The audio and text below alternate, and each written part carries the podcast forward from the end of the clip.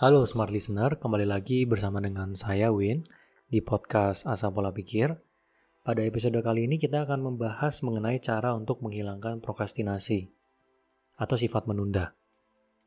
Setiap orang, saya, kamu, atau siapapun itu pasti pernah menunda. Ya, saya ingat, saya pribadi dulu saya suka sekali menunda dari aktivitas yang sifatnya keseharian seperti berolahraga lari pagi atau membaca buku, sampai dengan aktivitas yang terkait dengan kuliah ataupun kantor ketika saya sudah bekerja ya, ada proyek. Nah, saya akan coba sharing 3 cara yang saya gunakan secara pribadi untuk menghilangkan prokrastinasi atau sifat menunda. Yang pertama itu adalah tujuan berikut dengan aktivitas harus jelas dan tertulis. Seringkali orang ketika menetapkan suatu tujuan dengan aktivitasnya sifatnya ngawang. Jadi misalnya, kalau saya ingin menguruskan badan, saya hanya bilang, oke, saya akan menguruskan badan dan saya akan berolahraga rutin. Udah stop di situ. Itu mengawang karena nggak jelas. Saya ingin menguruskan badannya berapa kilo? Karena 0,1 kilo juga menguruskan badan. 1 kilo juga menguruskan badan. 5 kilo juga menguruskan badan. Berapa kilo dan kapan? Kapan akan dicapai? 10 tahun lagi? 5 tahun lagi? 1 bulan lagi? Kemudian aktivitasnya juga harus jelas. Berolahraga secara rutin. Olahraganya apa?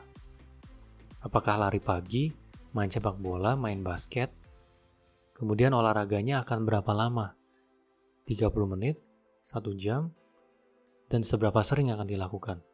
Jadi kalau misalnya mau jelas, ya, contohnya saya akan menguruskan badan 3 kilo dalam 2 bulan. Saya akan lari pagi 30 menit dari jam 6 sampai jam 6.30 setiap harinya. Nah, seperti ini jelas.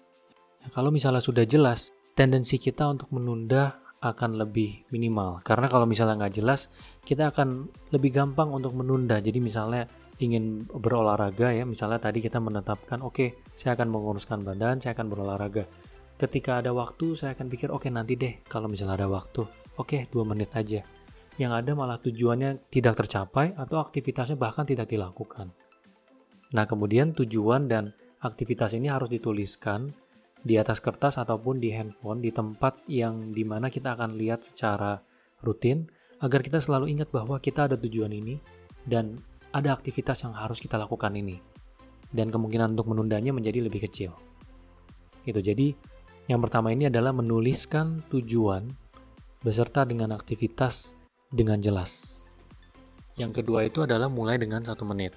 Jadi misalnya kalau kita sudah tetapkan kita akan berolahraga 30 menit, maka mulai dengan 1 menit. Apabila kita sudah menetapkan bahwa kita akan membaca buku 60 menit, mulai dengan 1 menit. Ya, apabila kita sudah menetapkan akan mengalokasikan waktu 2 jam setiap hari untuk satu proyek tertentu, maka mulai dengan 1 menit. Kenapa 1 menit? 1 menit ini alasannya adalah karena tantangan terberat ketika kita mau mulai, itu adalah otak kita yang membisikkan kepada pemikiran kita mengenai ketidaknyamanan dari aktivitas yang akan kita lakukan. Karena otak kita tendensinya ini selalu di comfort zone.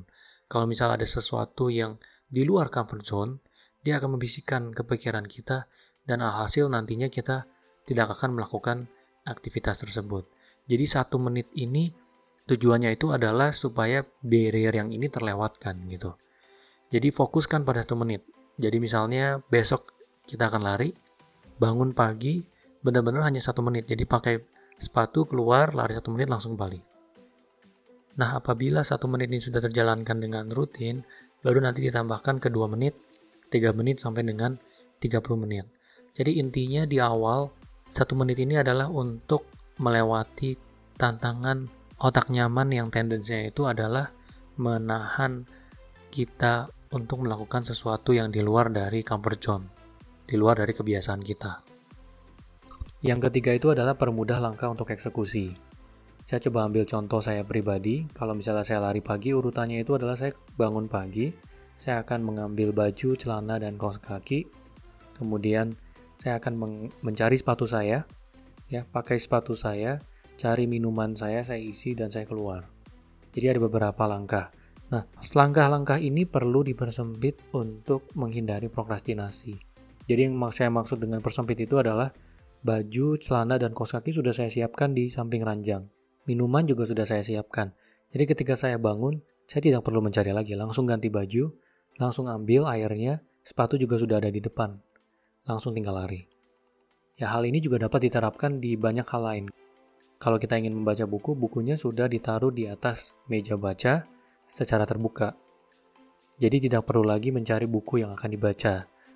Kalau misalnya kita ada proyek tertentu di kantor, misalnya membuat suatu PPT di dalam tengah kesibukan yang ada, maka PPT-nya ditaruh di desktop. Jadi ketika kita membuka komputer, di layar depannya langsung terlihat PPT tersebut. Intinya apapun itu, permudah atau persingkat langkah untuk melakukan aktivitas tersebut, sehingga kita tidak akan menunda. Jadi itu 3 cara yang saya gunakan secara pribadi untuk meminimalisir penundaan. Nah, mungkin saya akan menambahkan sedikit terkait dengan aktivitas yang bersifat rutin, karena tadi di dalam pembahasan ada aktivitas yang bersifat rutin, ada aktivitas yang bersifat non-rutin. Kalau aktivitas yang bersifat rutin, misalnya berolahraga lari pagi 30 menit setiap hari, atau membaca buku 1 jam setiap hari, atau mungkin mempelajari suatu kemampuan tertentu 1 jam setiap hari. Nah, aktivitas yang non-rutin itu seperti misalnya mengerjakan proyek skripsi untuk kuliah, atau mengerjakan proyek dari perusahaan yang sifatnya one-off. Setelah proyek itu selesai, tidak ada rutinitasnya. Nah, terkait dengan aktivitas yang rutin, terkadang kita bisa memulai dan mencapai rutinitas yang kita inginkan. Namun, pada titik tertentu, terkadang kita berasa jenuh. Dan kadangkala kejenuhan ini yang membuat kita menunda untuk melakukan aktivitas tersebut. Nah, saya pribadi mengakalinya dengan cara merubah unsur-unsur yang ada di dalam aktivitas yang saya lakukan secara rutin. Jadi misalnya kalau lari pagi, saya akan merubah tempat di mana saya lari pagi setiap 2 minggu, atau saya akan mengubah ritmenya yang tadinya saya lari selama 30 menit, maka sekarang saya mungkin jalan 10 menit, lari 10 menit, jalan 10 menit, atau mungkin saya hanya jalan. Kemudian saya akan rubah waktunya, yang tadinya mungkin di pagi hari, saya akan coba di malam hari. Jadi semua unsur-unsur yang ada saya rubah untuk menghilangkan kejenuhan yang muncul. Kalau misalnya membaca buku, tadinya saya membaca buku di dalam kamar, maka saya akan coba membaca buku di kafe. Tadinya saya hanya membaca buku yang bahasa Inggris, maka saya akan rubah membaca buku bahasa Indonesia.